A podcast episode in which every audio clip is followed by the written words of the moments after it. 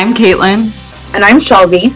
And this is Finding Gavin's Voice, a disability advocacy podcast building community around open conversations.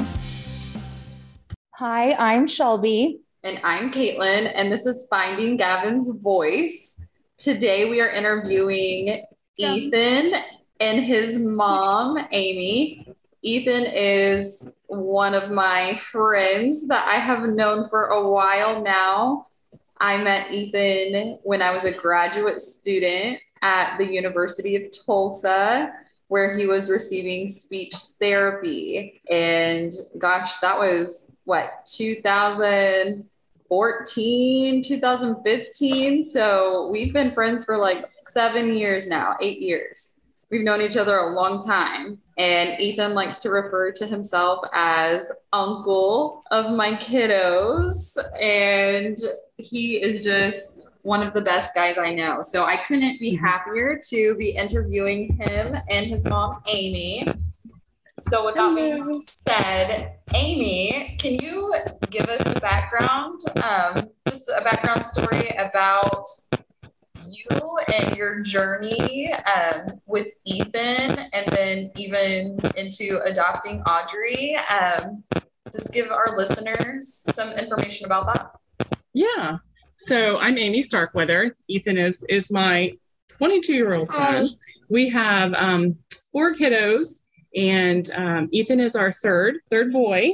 And uh, found out right after he, I had some a little bit of complications at the very end of my pregnancy.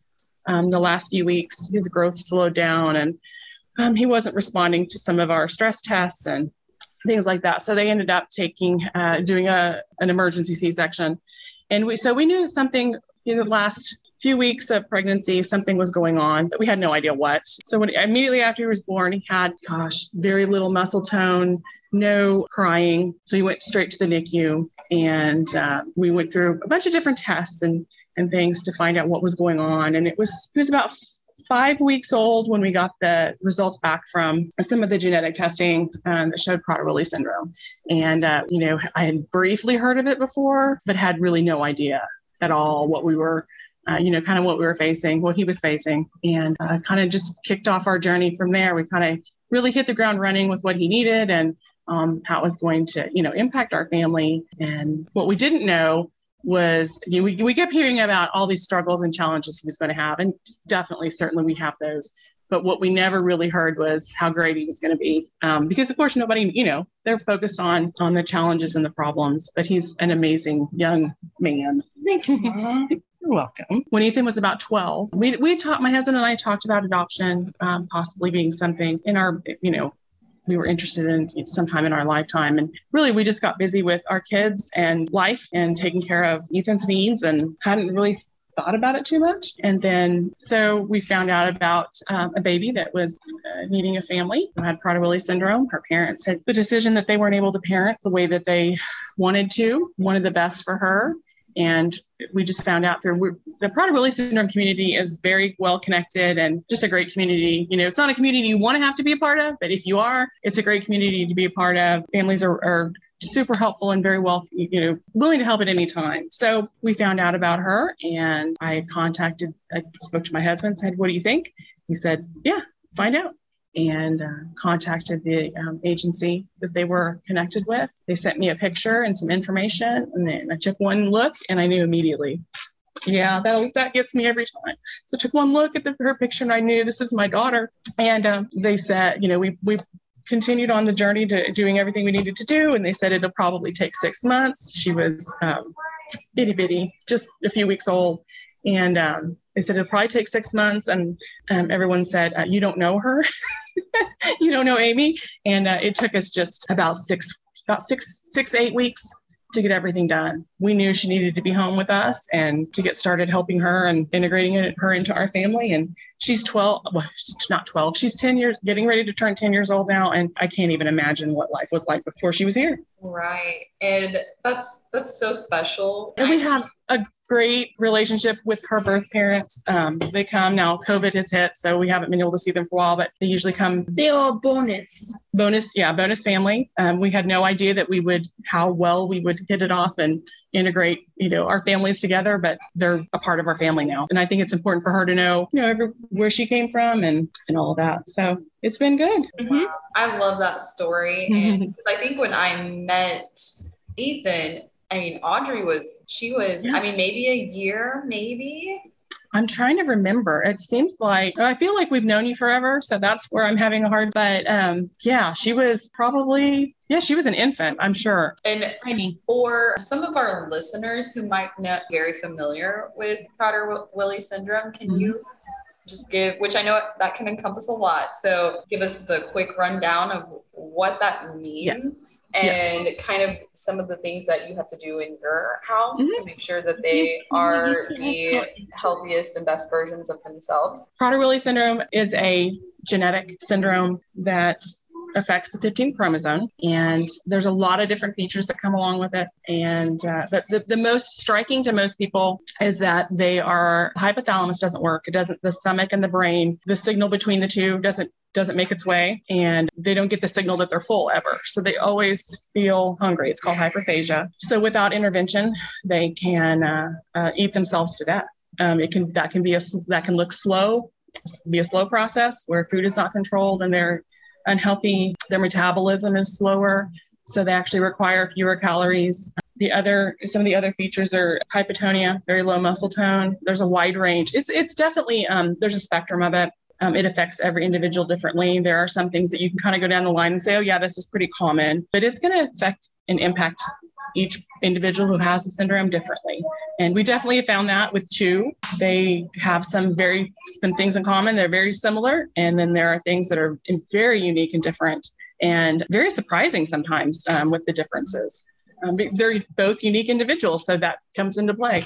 They both have the same syndrome, but they have their own personalities and their own unique individual strengths. And Right. And that's something I think I always try to stress to like caregivers and even professionals is that I think when we're going through school, we learn about all these diagnoses and uh, syndromes and just how we can group them together, right? Yeah. But right. as you know, therapy and treatments and just how they respond to all of those different things is so different. So oh yeah, you know what works for Ethan isn't necessarily going to work with Audrey. Like it is so Mhm. individualized when it comes to Right. treatment. And does Ethan have epilepsy? Is that right? He does. He does. And, you know, just like anyone else, you can have a variety of other things as well that come along. Now, it's not, and I wouldn't say it's common, but there are um, multiple individuals that we know that also have, you know, Hmm. Prader-Willi syndrome that have epilepsy. And just a bunch of bunch of friends have that as well. Um, absent seizures as a as a child, they weren't frequent enough or severe enough for um, neurologists to want to treat them with medication. And then it changed um, about three years ago the the type of seizures seizures changed, and he has to be on uh, medication twice a day for for that. But there's there's a wide range. One of our other issues that we have and struggles with we struggle with a lot is the hypotonia affects gosh everything from your eyesight to your you know how you move every day to speech to your digestion that relies on muscles so his their digestion is affected and he has pretty severe gastroparesis which we really have to keep an eye on and, and keep watch on. And that really impacts a lot. In addition to everything else that's going on, we have to really watch how he's digesting.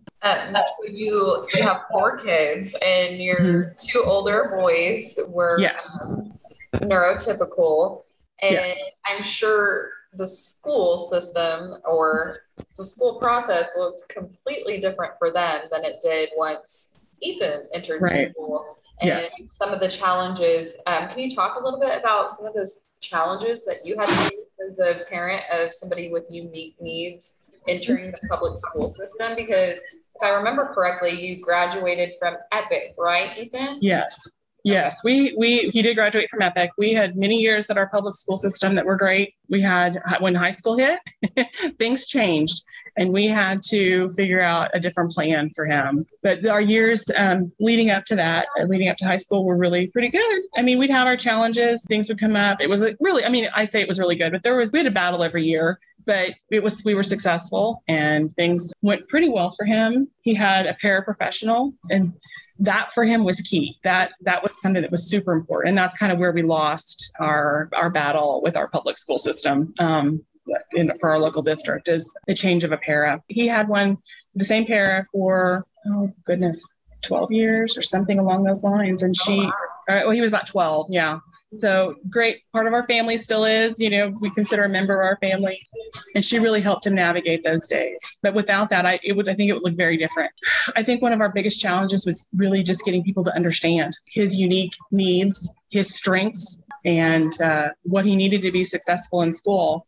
With Prader-Willi syndrome, a huge challenge is, is food. The food always has to be controlled. And uh, food is everywhere in our society food is all over the place. So that was a big challenge in school, especially, you know, elementary, elementary school. Every celebration, every holiday, everything is food and inexpensive. You know, teachers are overworked and underpaid and it's, they want to give their kid, the students treats and uh, rewards and things like that. And it, the easiest, fastest, and probably the cheapest is typically food.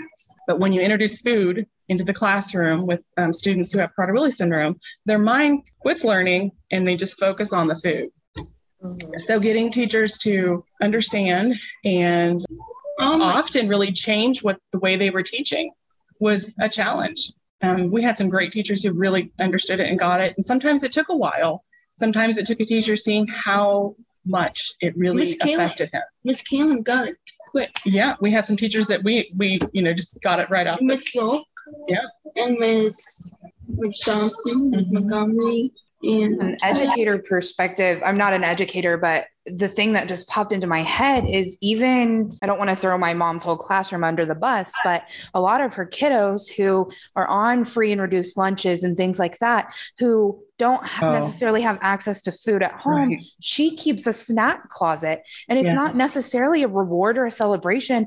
It's literally because she does have students who are oh, so abs- hungry they can't focus. Absolutely. So I can see from a classroom management perspective how it would be difficult to balance making sure that your kiddos who do need access have it, and then kiddos who can't have free access not right. have that that seems like a hard balance not that it's impossible or that you know something can't be done for both needs to be met mm-hmm. but that just right. seems like an added challenge for a public classroom mm-hmm.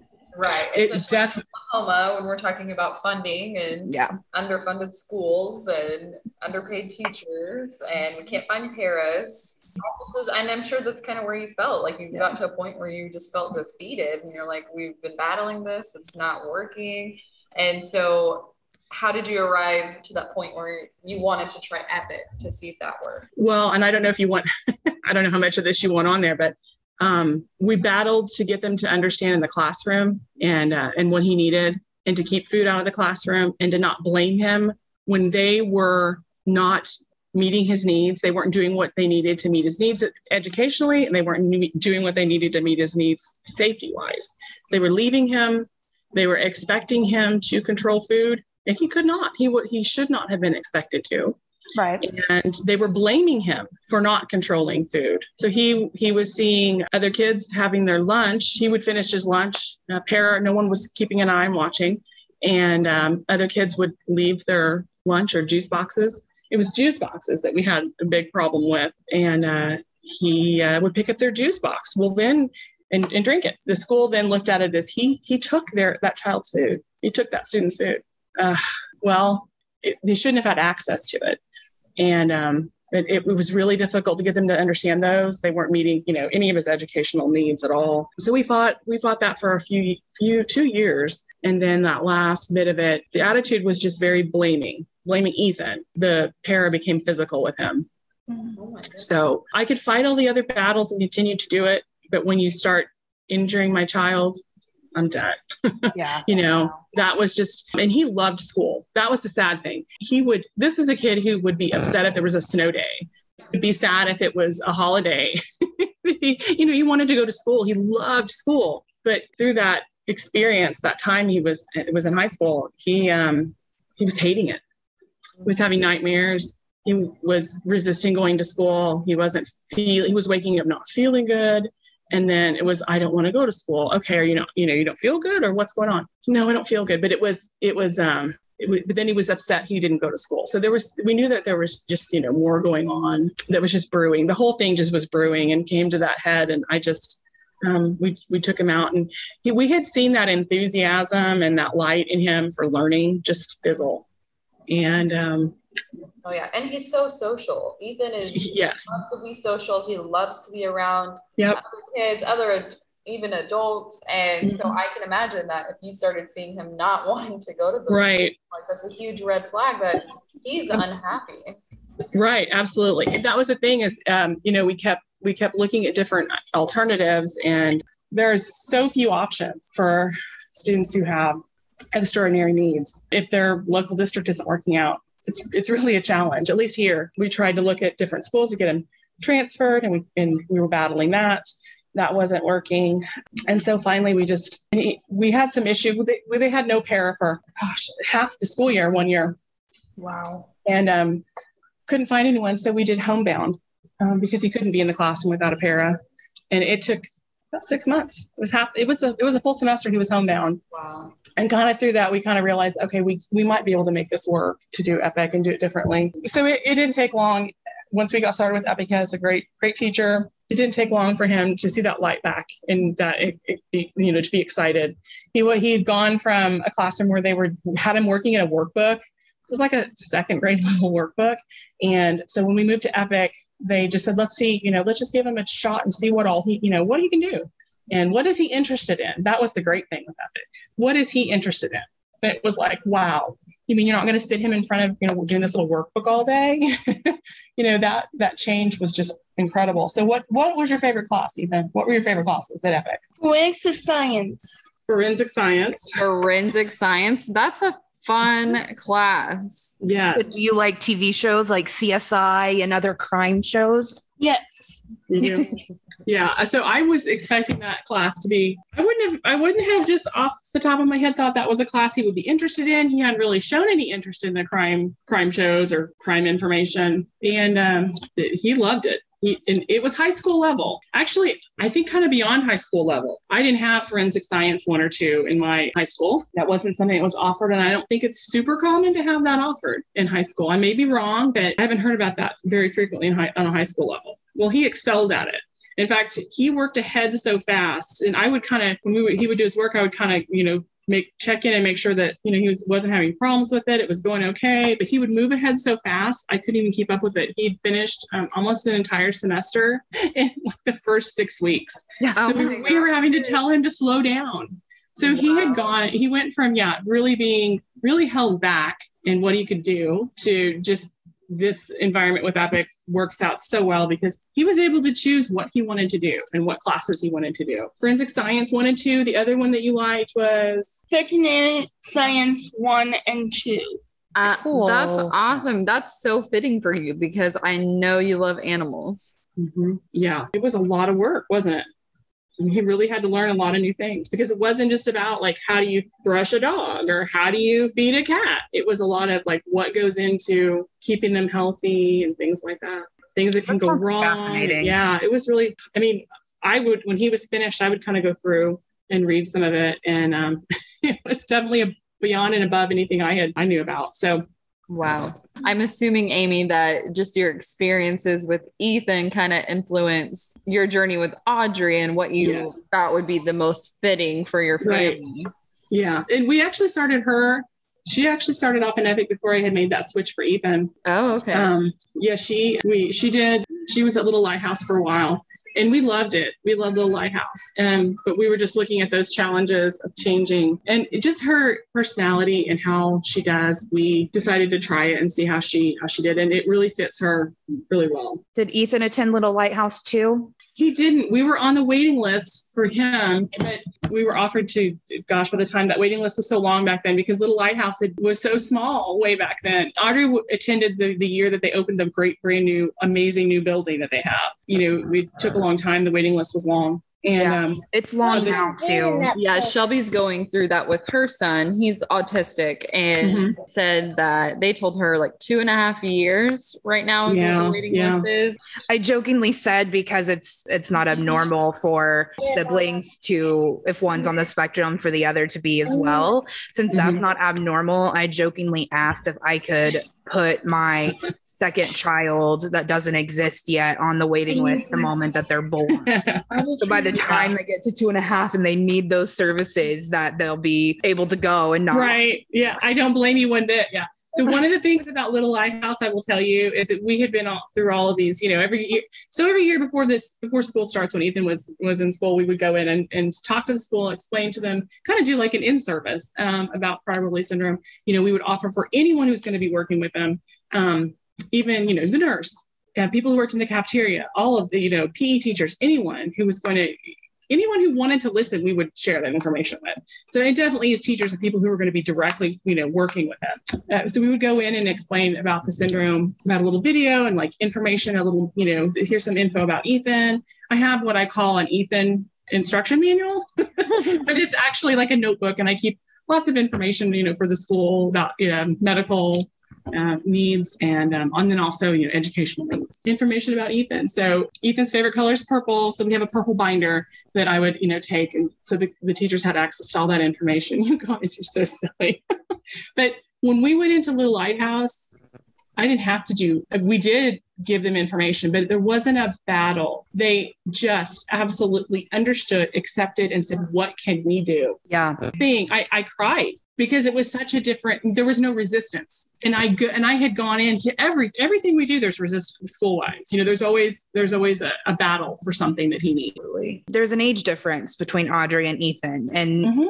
Usually with time, things get better. Have you noticed any areas that things are so much better for Audrey than they were for Ethan? Hmm. so I, I think one of the things that has helped a lot is we already knew we already had an idea. We kind of you know we knew i don't want to say we knew what we were doing because she's diff you know she's her own own self but we had an idea of what we were doing. Um, whereas when he was born there was a real period uh, of grief which is it's hard for parents a lot of times to say that. Love my Yeah. child he's amazing and wonderful but it was hard. It was a change in what you're anticipating and what you're expecting. And, and he was our third so we, you know, we went into that thinking we knew what we were doing, and we're just really blindsided by Prader-Willi syndrome. And we had to figure out everything from therapies to G. He had a G tube for feeding. Gosh, even uh, he couldn't breastfeed. That was huge for me. For the first, our first two were breastfed.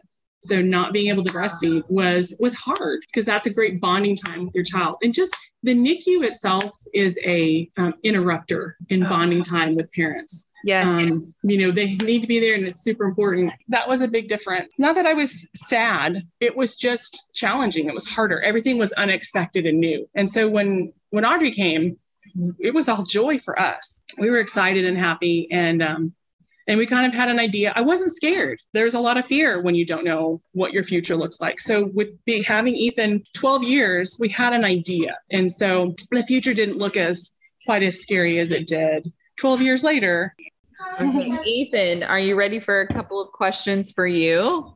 Yes. Okay, so so on this podcast we talk about a lot of different things and something that I think you can give people a lot of good information about is your service dog or service dogs in general because some people don't know about those animals or what they can do or how they can help. Um, so, Ethan, can you talk about Cotton a little bit and what you loved about him and what he did for you? Anything you want to share? I got cotton when when, I, when I'm ten, and he was Mhm. two. and he was two. Yeah, Cotton went through two years of training, was matched with Ethan. and Ethan was about ten. Okay, go ahead. Okay, so is Yeah. that how long their training usually is? Is it Typic- it's pretty extensive, right? Yeah, and it's pretty typical. It usually, you know, about two years. It all depends on what they're trained for. And he was, yeah, full service dog. He was the extreme home makeover. Matt found a. We said we had mentioned um, that we had been interested in a service dog. We've been looking for a service dog for him, and we were on a waiting list for one. And so they ran with some of those things that we mentioned. Cotton had started off being trained um, as an autism service dog. Or um, they also call it a, a neuropsych service dog. And then when they matched him with Ethan, then they tweaked that for several months to really what to kind of match what Ethan needed, in addition to some of the things that they were already working on, which they would do with anyone um, when they were matched. When the, usually when they're matched with a person, so that's what he started off as. What was Cotton's job for you? What did he do? He helped me break my fall. Yes, he could. He Cotton helped with physical tasks like breaking. He could help him break his fall. He helped with balance. and calming Yes, and calming. That was huge. a lot. So, yes. Calming. Um, he learned he interrupted different behaviors that he would you know you would notice with Ethan. Um, he, but he really provided. He would notice that Ethan needed um, he needed like some some input, so he would provide deep um, you know lap command. He would do it on his own as well, but um, you always had that command where we could tell him lap, and he would provide that deep sensory input, which is really, gosh. Sounds like a simple thing, but yeah, petting it was sensory. It was very calming. Of course, petting an animal is calming, but Cotton definitely knew he could just sense when Ethan was getting it. Part of the syndrome, uh, they have melt meltdowns. Kind of once that train has left the station, it's very hard to kind of get it to pull it back. so Cotton would notice that he was getting, you know, we call it edgy, yeah, those kind of things happening and, and intervene and just kind of put himself, hey, I need a pet. And he was going to say no. Ethan immediately would be petting him, wouldn't you? And then over time, Cotton got to know him and understand that that bond is so incredible. Our, st- our bond started when I sleep with him. Yes, that was part of the um, the the process of them bonding together is the, having the dog sleep. I lay on them. him and he lets me lay on him. hmm Yeah. So it is that why he would alert us of anything that was wrong. If he thought Ethan was doing something he shouldn't be doing, he let us know. Um, had us check on him all a lot, didn't he? He would tell us, "Hey, something's going on with my boy," and he would come and get us and tell us, Woof. and we would go check him. Yep, he would woof and tell us. Did he recognize seizure activity? Yes. So that was the other thing migraines, seizures. Um, he would notice if we were having a gastroparesis flare, often days before we would be able to notice any symptoms. There were times when I would take him to the doctor and tell, great, we have a great pediatrician, um, and say, oh, I don't know what's going on. So part of the syndrome, they don't run a fever, they don't, um, they don't vomit, and they don't. Um, the pain tolerance is altered. So a lot of those typical, you know, you, you notice if your kid's running a fever or they're throwing up or they act like, oh, my ear hurts. Well, Ethan doesn't always do that. So I would take him to the pediatrician and say, Ethan's service dog keeps alerting and I don't know what it is. And I felt like such a such, such a silly mom for taking him. But every time I did that, there was something going on. It was uh, double ear infection. That was the first one. And so his pediatrician said, oh, this dog knows what he's doing. So anytime he's alerting, you know, don't feel silly. You bring him in, and we'll figure it out. And uh, I think there was, gosh, every time he he knew. Even like headaches, he would sniff his head, and then um, some seizure activity. But he wasn't having the full seizures at first. It wasn't until the last few years that he was doing that. But yeah, it, he he would let us know something was going on with Ethan. Cotton, Um, pa- yeah, Cotton passed away last year. I'm sorry. So that has been so when I talk about in the past, that's yeah, it's been a, a huge void. And we really uh, realize like how much you get into the day day in, day out, and we just, you know, go about what we're doing because we he was had him for 11 years. And um, when they're not there, you really, really feel in in every little aspect of all the things that they did. Is there a possibility of getting another? How does that? So we're working on it. So we know a friend at the um my the host background therapy that I and she knows a trainer. Her service dog came from there. So the lady trains, she trains dogs, but she trains service dogs because her child needed a service dog. So she kind of segued into that. And um, so we, we got information from, from her and started talking to her. And she actually had puppies that she was uh, My- training. my starting off from the very beginning training. as a house service service dog. dog. So we um, got one of those puppies and we're going through training with her. And then she got married and moved. so Oh no. we are in the process of trying to I pivot and kind of find out, try to figure out how what else to continue her training. is- Yes, tell them what kind of dog she is. she is a, a labradoodle. What was Cotton? He's a mix of a lab and a Great Pyrenees. Oh, he was big then. Yeah, he was about the size of a la- uh, average size of a lab, and but very muscly, very strong. He got the muscle, and then we got some of that undercoat fur of the Great Pyrenees, which was great fun, wasn't it? He loved Ethan, didn't he? Hmm Sometimes he would come and alert, and we would be like, we would check him, and we'd be like, we don't know what's going on, and he would give us this face, like, I cannot believe you people, or these parents are not doing what I'm telling you. Know you're not fixing Hey, this. Fix hey. this.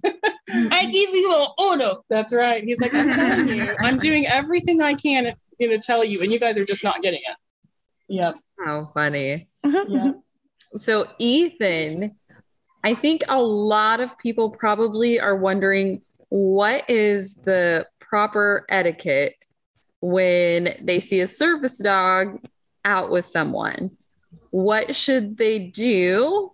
Are they allowed to pet them? Do they need to ask you? What should strangers do when they see you out with, or with your dog? Ask me first. Mm-hmm. Ask me. Ask me first. So typically, when you see a service dog in public, um, you want to not interact. Um, Ethan's Ethan is so social. We knew that people were going to ask about his dog, and that was another thing that was really great about Cotton is he was kind of a segue um, Yeah. socially into talking about Ethan. You know, could talk to anyone about his dog. So um, they specifically gave him a command that was visit. So it, we could, if Ethan had a scenario, a situation where he wanted to let someone pet him, then that was we could give him the command visit and it wouldn't interfere. If Cotton knew it was like, oh, okay, visit, and that was it. Mm-hmm. But you know, it, it that was for very specific situations. And when we were out in public with Cotton, you really want no one to interfere with what you're doing. For the most part, it's hard. I know we love animals. You know, I've we've had to work for years, even before we had Cotton. For my kids, we My- saw a service dog in public. We don't pet the dog and we don't distract the dog. That was Right. super important to learn because they're working, right? So it's important for us to know and to help our children understand that service dogs are working and distracting them can cause danger for their owners, for the person that Right, they're working right. You want you really want to just almost act like there's no dog there. If you ever come across a service dog that is um, doesn't have a handler, Mhm. that's a time. Don't ignore that service dog. That's a time to go and find out. It's that's probably a situation where someone is needing your your help. Right. Um, if you you could be across- alerting to you because you're the closest human around. Yeah. Right. They're trained to go find help when it's needed for their person. And so if you find a dog that um, service dog that is is by itself, do what you need to do to find that find that person. Well, thank you for sharing that because I think I knew, but I didn't think about how much they're working when they're out in public. So, Yeah, you know, I think even- it's common for us to want to be like, oh, I like your dog. Can I? Right, pet I know. Yeah, we would get a lot of times when when they when they're relaxed and even taking a snooze. Do- Those dogs know what they're doing. They know that the okay, we're sitting in my hand, my person is sitting doing something, and you know, we're you give them a command um, to lay down and stay, and they know when it's time where they can take a snooze. Uh, Mhm. they understand what they're doing, but you don't even want to distract them then, because even though they're snoozing, they they have an ear going and they know what's going on. So Mhm. it's best just to to really almost pretend that there's no dog there. Did Cotton have a uniform?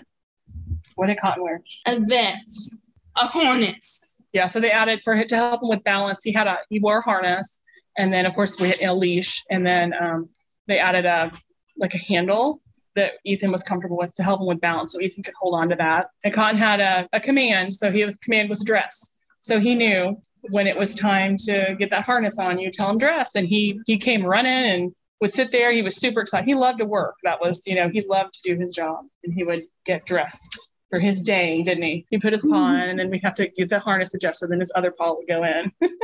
he knew, didn't he? He knew the routine.